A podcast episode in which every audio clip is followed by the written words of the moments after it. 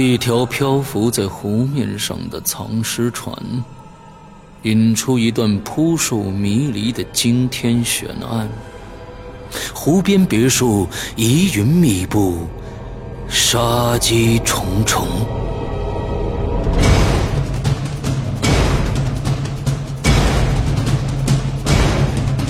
鬼影人间携手中国著名推理小说家蓝马，打造鬼影人间首部中篇推理悬疑音乐剧《湖边别墅的鬼影》。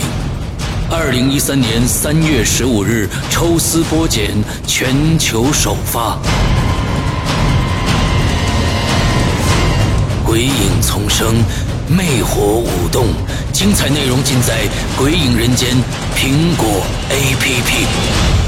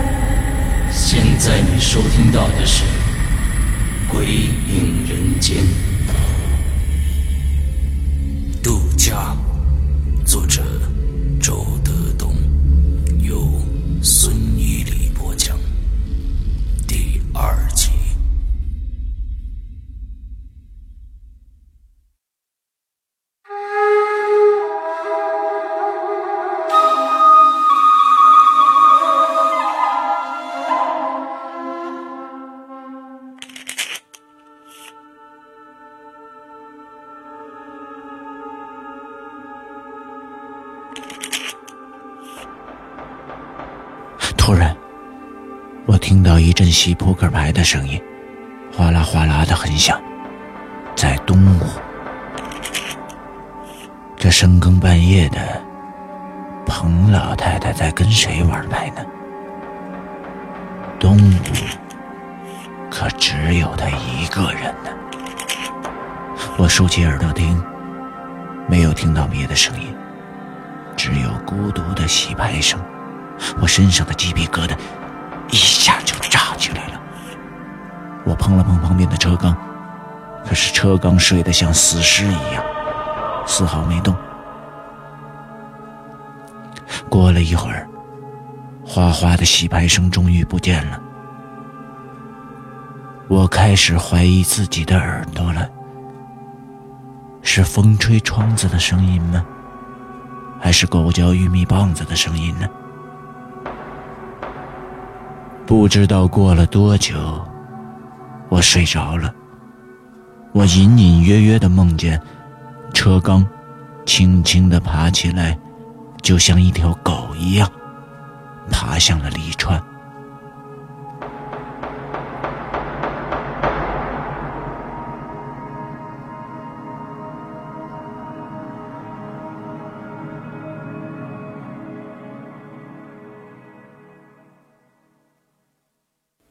次日清晨醒来，是一个很好的晴天，太阳红红的，刚刚露头。其他人还睡着，我爬起来，悄悄地穿好衣服，刚刚走出门，就看见一条大黑狗狂叫着扑上来，我赶紧缩回来了。彭老太正在做早饭，她掂着碎步跑出去，把狗吆喝跑了。这条大黑狗跑出了院子。夜里下雨了，肯定是急促的阵雨，很快就过去了。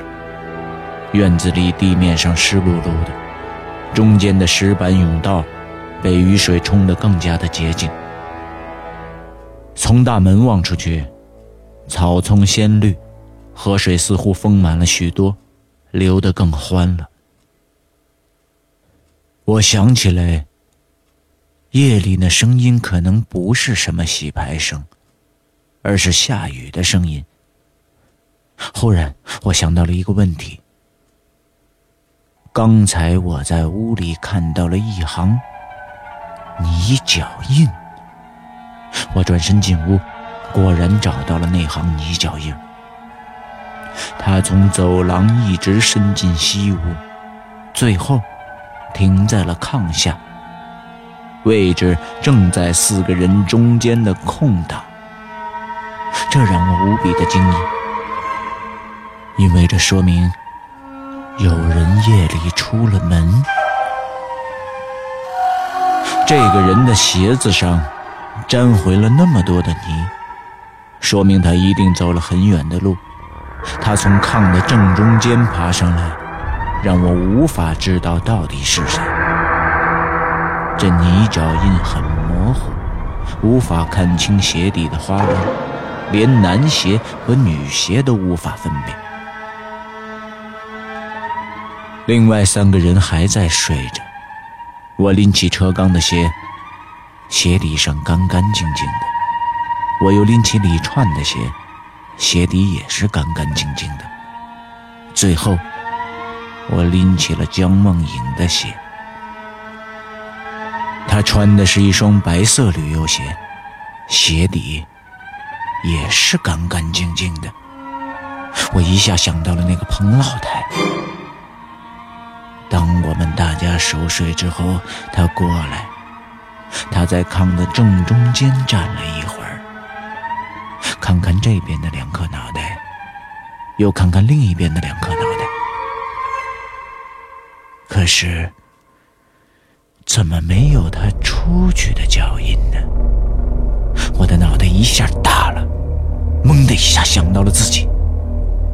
我慢慢的低下头。慢慢抬起脚看了看，也没有泥脚印，仅仅是有点湿。这是我刚才出去在石门甬道上踩的。他们三个陆续起来，在大院里洗漱。我问他们：“哎，你们昨天夜里有人出去上厕所吗？”车刚一边刷牙一边含糊不清地说：“我我我没有。”李川说：“都是你讲什么鬼故事？谁还敢出来啊？”我又把头转向了江梦莹。江梦莹警觉地看了看我说：“你怎么突然想起问这个了？你也没出来啊？”我追问道。他摇摇头。我没有说明真相，只是说：“哦，那我可能是昨天晚上做梦了。”其实。说这话的时候，我的心已经被某种黑暗淹没了，因为我们四个人中有人梦游。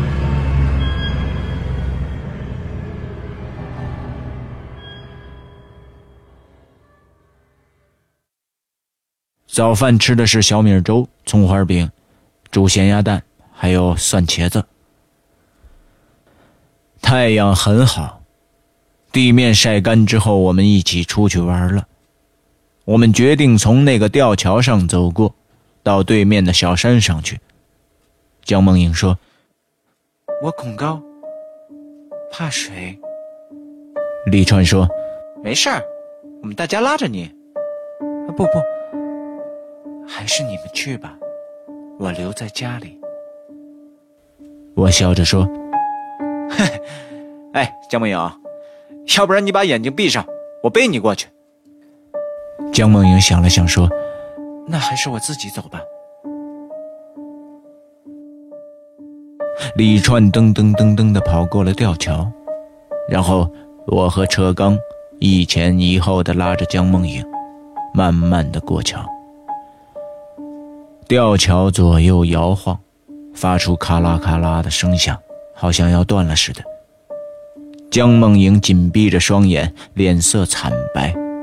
我能感觉到她的胳膊十分的僵硬，她的双手死死地抓住我的手，好像抓着一根救命稻草一样，而且她的手冰凉。终于过了吊桥，他的脚踩在石地上，一下子瘫软了。坐在草地上抚摸他狂跳的心。车刚和李串顺着山坡爬上去了，留下我和江梦影。也许是因为昨夜相邻而睡的经历，我发现车刚和李串今天有了某种默契，好像拉近了许多。我陪着江梦影坐了一会儿，她渐渐地恢复过来，和我一起朝前走。我故意走得很慢，不想干扰车刚和李川，而且我也想和江梦影单独待一会儿。你不太喜欢农村啊？我问他。我就是从农村出来的。哦，呃，所以你对这户农家也不感兴趣？我走进那户农家，就感到很熟悉。那个院子似乎跟一段悲伤的经历有关，可是我怎么都想不起来具体的情形。那是一种撕心裂肺的感觉，恍若前生来世。也许他碰巧勾起了你一段淡忘了的回忆。我看到那个耳聋的老太太也面熟，而且她的面相让我十分恐惧。说到这里，他突然不说了。我抬头看了看，车刚和江梦莹停在小山顶上。紧张的朝我们招手，好像小山的那一边有什么东西。我快步的朝山顶跑过去。你们看见什么了？我喊道。车刚对我大声说：“哎，你你你你快快快过来吧，你自己来看看。”我跑到了顶端，朝下看去，看到这面朝阳的山坡上。密密的一片都是坟地，看起来这地方很少有人来。荒草丛生，齐腰那么高，绿的都发黑了，没有见到一朵花，只飘着苍白的纸钱。墓碑高高低低，歪歪斜斜的，都背朝着我们。远处还是馒头一样的小山。生满了难看的灌木，我愣在了那里。这个时候，江梦莹也爬上来了。我以为他会更害怕，可是没想到，他朝下看了看，惊诧的问我们：“怎么不走了？”车刚说：“你你你你没看见呀？这下面都是坟。”江梦莹淡淡的笑了笑说。死人都在那里面躺着呢，怕什么呀？他一边说着，一边就朝下走过去了。我们三个互相看看，也跟着走下去了。李串走在最后面，好像还拉着车刚的手，至少是袖子。我想起来，昨夜大家讨论过这个话题，我们三个。似乎都怕坟地，只有江梦影说他怕梦游。走着走着，前面的江梦莹说了一句让我们终生都毛骨悚然的话：“我看得见他们。”车刚一下就停下了，低声问：“这这这这江梦影，你你说什么呢？”你看得见谁呀？江梦影回过头来，那眼神已经变得飘飘忽忽的。我说：“我看不见他们，那些坟里。”李川打了个激灵，我当时忽然想到，这个柔弱的女孩是不是疯了？哎，你你你别在坟地里胡说！车刚不满地说：“实际上，这时候我们还没有走进坟地，距离大约十几米的样子。”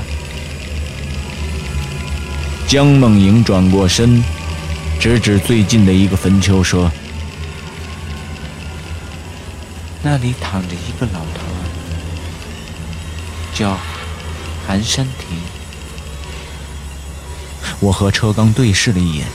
我跑过去，转到那个坟丘前面，看了看墓碑的正面。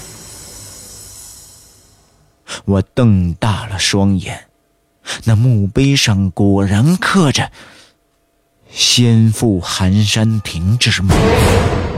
江梦影又指了指另一个坟，说：“那个坟里躺的是一个女的，三十多岁，长头发，红衣绿裤，她叫赵秀女。”我走过去看了看，那墓碑上果然刻着“爱妻赵秀女之墓”。江梦影的眼神越来越古怪了，软软的，虚虚的，像一缕香炉里飘起来的青烟一样。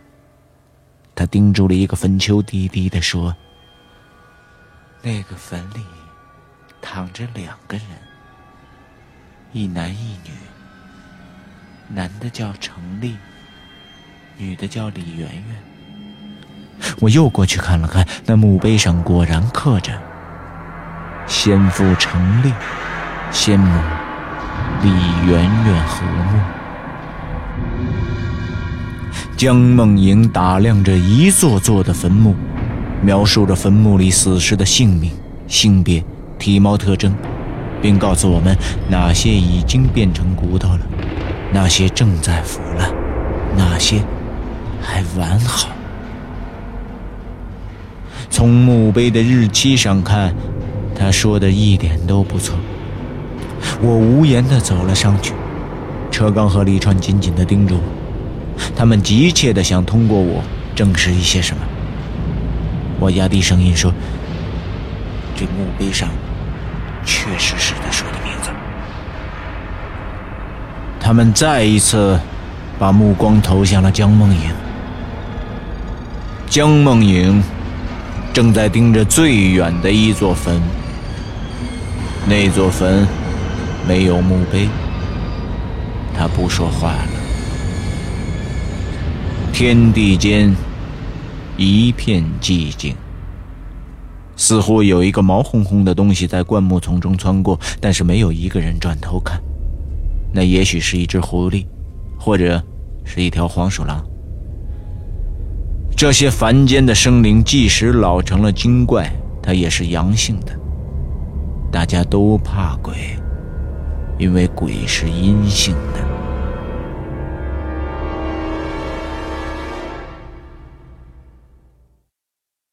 过了好半天，江梦影才低低的说：“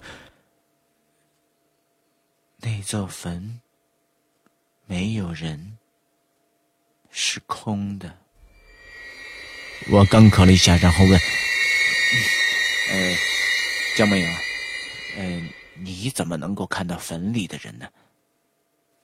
我也不知道。接着他又补充了一句。我还看见一个老太太在棺材里朝我挤眉弄眼的笑。啊，是是吗？呃，那可是你是怎么能够知道他们的名字呢？我又问。江梦影站在高处，下边所有的墓碑都背对着他。他的视线不可能穿过墓碑那厚厚的石板。他冷冷的看着我说：“这个，你别问。为为什么呀？”我不甘心的说着。他压低了声音说：“我要是说出来，你会害怕。”我们回去吧。李川说：“回去，回去睡觉。”我把头转向他：“不，我是说回通海。哎呀，已经都出来了，回去干什么呀？没事没事，我们继续朝前走。”我没有想到自己竟然说的如此坚定。车刚看了看我，又看了看江梦影，最后说。呃，那，那那就走吧。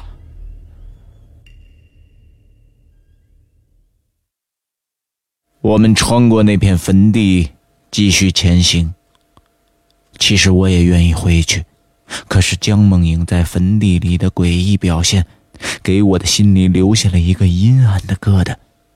我必须得找机会把它解开，要不然回去之后它一定会越来越大。另外，我非常不愿意江梦影是这样一个神神叨叨的女孩，她的柔弱和忧郁，如果都源于她的神经质，那么我将非常失望。我希望他的悲伤是诗意的。我要继续和他相处。期待改变我对他的印象。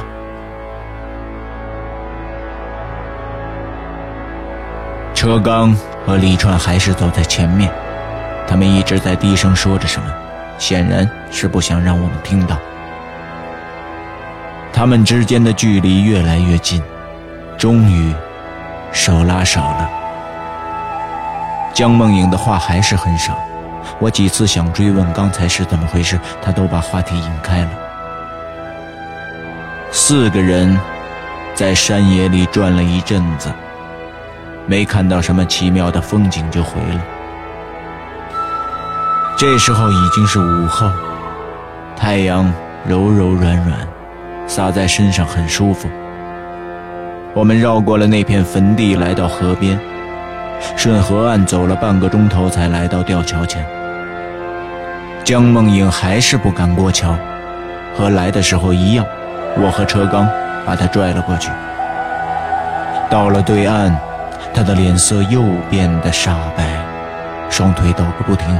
李川站在一边，冷冷地望着她。晚饭很丰盛，彭老太炖了一只母鸡，这让我们很过意不去，因为这个时候。母鸡正在下蛋。那条黑狗是山里狗，没什么见识，见我们就扑上来咬。彭老太把它赶出去之后，把大门关上了。我们让彭老太跟我们一起吃，她说：“我老了，啃不动鸡。”就这样，我们吃，她坐在一旁看着。偏西的太阳照在他那布满皱纹的脸上，显出了几分慈祥，并没有江梦莹感觉到的那种凶恶。吃着吃着，车刚大声问：“大娘，你你家孩子都都在这个村吗？”彭老太很费力的听清了，她说：“我没有孩子。”原来呀，有个女儿死了，死二十三年了。车刚又问：“那那那他他怎么死的呀？”彭老太似乎不愿意提起那段往事，停了一会儿才说：“跳河。”车刚指了指院门的那条河问。呃就就是那条河吧？是啊。我为什么呀？他他为什么死啊？他呀，找了一个对象，是供销社的店员，家里穷的叮当乱响的。我不同意，他就死了，不争气呀。我、车刚还有李串，都停止了咀嚼。我忽然问：“哎，大娘，他是不是埋在前面那个山坡上？”“是啊。”“呃，是不是那个没有墓碑的那个坟？”彭老太似乎没有听清，但是我却觉得这次他是伪装的。我又大声重复了一遍。是不是没有墓碑的那个坟？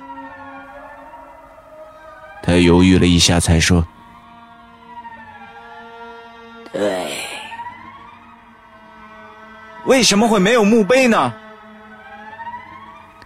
老太太叹了口气说：“他走不久啊，他那个对象也自杀了，他留下遗嘱。”要他家里人把他的尸骨跟我女儿埋在一起。他们不是夫妻，埋在一起算什么？我为了不让大家找到我女儿的坟，我找人把墓碑就拔掉了。这时我才注意到江梦影，她一直低着头，垂着眼帘吃鸡，她手里的鸡脖子似乎没有煮烂，还有一丝丝的血，那吃相看起来有几分凶残。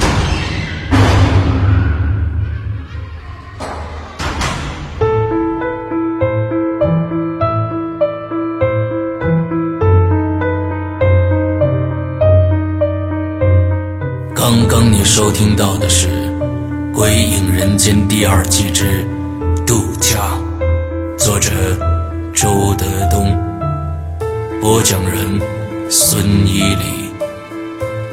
下周五晚二十三点五十九分，请继续收听。你敢来吗？